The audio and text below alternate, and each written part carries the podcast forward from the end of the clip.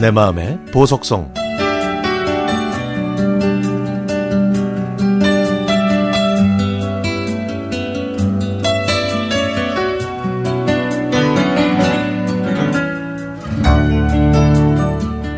오곡백과가 무르익어가는 이때쯤 가을 운동회가 열렸습니다. 그때 시골 초등학교 운동회는 동네 잔치였고요. 처녀 종각들이 눈치 안 보고 공식적으로 만나는 날이기도 했습니다. 두둥실 솜구름 뜬 파란 하늘에는 만국기가 펄럭였고 운동장을 빙 돌아 쳐진 천막을 보면 마음이 설렜죠. 교장 선생님의 길게 늘어지는 축사와 약방의 감초처럼 나오는 삼강오륜, 명심보감도 그날만큼은 지루한 줄 몰랐죠. 장작불 지펴진 가마솥에서는 구수한 김이 구름처럼 피어오르고 동네 어른들은 국밥집 멍석에 모여 앉아서 막걸리 사발을 주거니 받거니 하시며 자식 자랑, 소 자랑, 논빼미 자랑으로 이야기 꽃을 피웠습니다. 운동회의 백미는 역시 점심시간인데요.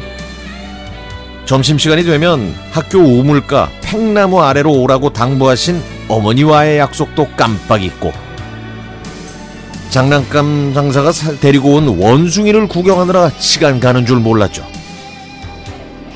동전을 손에 쥐어주면 캑캑 웃으면서 넙죽 큰절을 하던 그 털 빠진 원숭이가 지금도 기억이 많이 납니다. 식구가 많은 집은 학생 너댓 명에 가족들 예닐곱이 모여서 대가족 잔치를 벌였습니다. 윤기 흐르는 찰밥, 찐 밤, 옥수수, 찐 고구마, 삶은 계란, 삭힌 감, 삶은 풋콩을 펴면 푸짐한 한식 뷔페가 됐죠. 홀어머니와 살던 친구 삼식이는 어머니가 멀리 행상을 나가시는 바람에 혼자서 운동장을 돌아다녔는데 그 모습이 안쓰러웠는지 저희 어머니가 불러서 저희 가족과 함께 점심을 먹였습니다.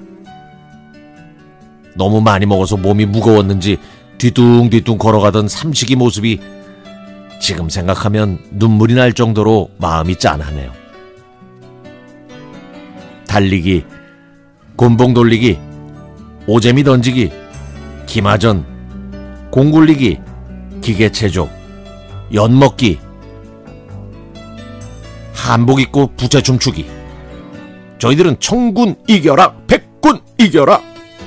깃발을 흔들고 박수를 치고 발을 동동 구르며 목청이 터져라 응원을 했죠. 해가 뉘엿뉘엿 기울면 동네 대항 달리기와 모래가만히 메고 달리기로 피날레를 장식하는데 발이 빠르고 힘이 장사인 청년이나 머슴이 선수로 나왔습니다. 국밥집에서 마신 막걸리로 얼굴이 능금처럼 벌겋게 익은 동네 사람들이 목이 터져라 응원했고 시상식 때는 이웃끼리 꼭 시비가 일어나 싸움이 벌어지곤 했는데요.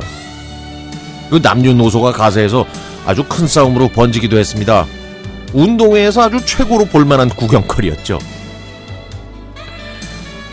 120여 가구가 모여 사는 저희 동네가 한 번은 1등을 해서 꽝 깃털과 오색 찬란한 농기를 앞세워 동네로 돌아왔고 저희 아이들은 상으로 탄 연필과 공책을 후운장처럼 들고 뒤따랐죠. 그날은 밤이 깊도록 정미소 마당에서 잔치가 벌어졌는데 아 그야말로 한마당 축제였습니다. 엿판에 들국화 한 다발을 묶고 뒤뚱거리면서 춤추던 엿장수가 한눈을 팔면 잽싸게 엿가락 몇 개를 움켜쥐고 골목길로 도망가더니 술에 취하신 아버지를 부축하다가 함께 넘어져 길바닥에 누워서 어린 저의 손을 잡고 노래를 부르시던 아버지. 운동회 날 저희 동네 정미소 마당에서 벌어졌던 뒤풀이까지 모든 추억들이 주마등처럼 스쳐 지나갑니다. 800여 명의 학생들이 북적거리던 고향의 초등학교는 폐교됐고 그 당시에 저희와 함께 자라던 나무들은 아름드리로 자라 텅 빈 운동장만을 쓸쓸히 지키고 있습니다. 운동장에 교실에 뒷동산에 가득하던 아이들의 떠드는 소리와 운동의 풍경이 간절하게 그리워집니다.